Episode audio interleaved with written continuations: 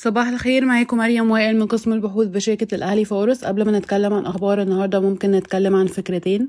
بنك التعمير والإسكان وشركة العز للسيراميك والبورسلين. بنك التعمير والإسكان يعتبر مزيج ما بين قطاعين مدعومين بالاقتصاد الكلي.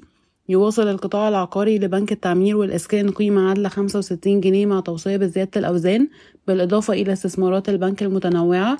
تحقيق نمو مرتفع في الأرباح يعوض أحيانا أي ضعف في العمليات المصرفية. الانفصال المحتمل للسهم ما بين البنوك والعقارات يمكن أن يحفز إمكاناته الصعودية. يتمتع البنك بهامش فائدة 10% وهو الأعلى ما بين البنوك المدرجة. يحقق البنك أعلى عائد على حقوق المساهمين ما بين البنوك المدرجة حيث نتوقع أن يبلغ العائد على حقوق المساهمين 34% في عام 2024 ويتم تداول السهم حاليا عند مضاعف قيمة دفترية لعام 2024 1.2 مرة ومضاعف ربحية 4.2 مرة.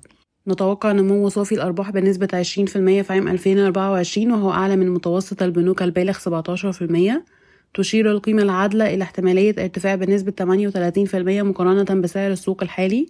يتم تداول أسهم البنوك المصرية بمضاعفات منخفضة مع عوائد قوية على حقوق المساهمين ونمو إيجابي في ربحية السهم.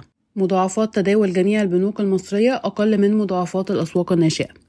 شركة العز للسيراميك والبورسلين تستفيد من نقص الواردات وتحديات العملات الأجنبية. تمكنت شركة العز للسيراميك والبورسلين قيمة عادلة 35 جنيه و56 قرش مع توصية بزيادة الأوزان من زيادة المبيعات وهوامش الربح في عام 2023 مستفيدة من نقص السيراميك المستورد نظرا لأن الشركة تقدم البديل المباشر الوحيد للمنتجات المستوردة في السوق المحلية.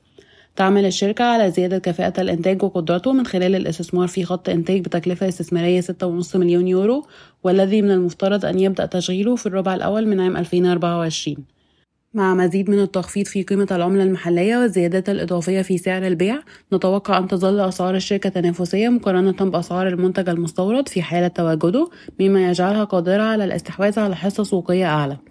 على الرغم من انخفاض الأحجام بنسبة 8% خلال أول تسع شهور من عام 2023 حصل زيادة في متوسط أسعار البيع بنسبة 48% على أساس سنوي ونتوقع أن تنمو الإيرادات بنسبة 22% في عام 2024 لتسجل 3 مليار و100 مليون جنيه.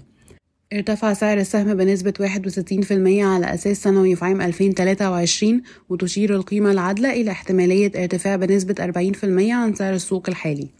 يتم تداول السهم حاليا عند مضاعف ربحية لعام 2024 4.8 مرة و EV to EBITDA 3.7 مرة. نبدأ بأخبار الاقتصاد الكلي. تتوقع وكالة ستاندرد بور أن تقوم السلطات المصرية بتخفيض قيمة الجنيه من 31 جنيه للدولار إلى مستوى متماشيا مع سعر السوق الموازية. أصدر الرئيس عبد الفتاح السيسي مرسوما يقضي بنقل الحكومة ملكيتها لمجموعة من المقرات الوزارية إلى الصندوق السيادي المصري. تخطط وزارة المالية لإدراج سندات مقومة بالجنيه المصري في بورصة هونغ كونغ. انخفضت إيرادات قناة السويس بنسبة 44% على أساس سنوي في يناير لتصل إلى 802 مليون دولار. في دراسة حديثة أشارت وكالة فيتش للتصنيف الائتماني أنه إذا استمر الاضطراب طوال النصف الأول من عام 2024 فسيتسع عجز الحساب الجاري إلى 3.5% من الناتج المحلي الإجمالي من 2.7% حالياً. ننتقل أخبار القطاعات والشركات. ضخ المدخرون 471 مليار جنيه تقريبا في شهادات الإيداع ذات العائد المرتفع التي طرحها البنك الأهلي وبنك مصر. تتوقع وكالة ستاندرد بور أن يستمر تدهور أوضاع السيولة من العملات الأجنبية لدى البنوك المصرية بسبب أزمة العملات الأجنبية. تدرس شركة برايم القابضة زيادة رأس مالها بنسبة 50 إلى 100% لتنفيذ خططها التوسعية. تستعد الحكومة لإطلاق مناقصة دولية للتعدين لثلاث معادن في مارس. وافقت الهيئة العامة للرقابة المالية على تخفيض رأس مال المدفوع لشركة السويدي من 2 مليار و170 مليون جنيه إلى 2 مليار و140 مليون جنيه عن طريق إلغاء أسهم خزينة بإجمالي 30 مليون سهم.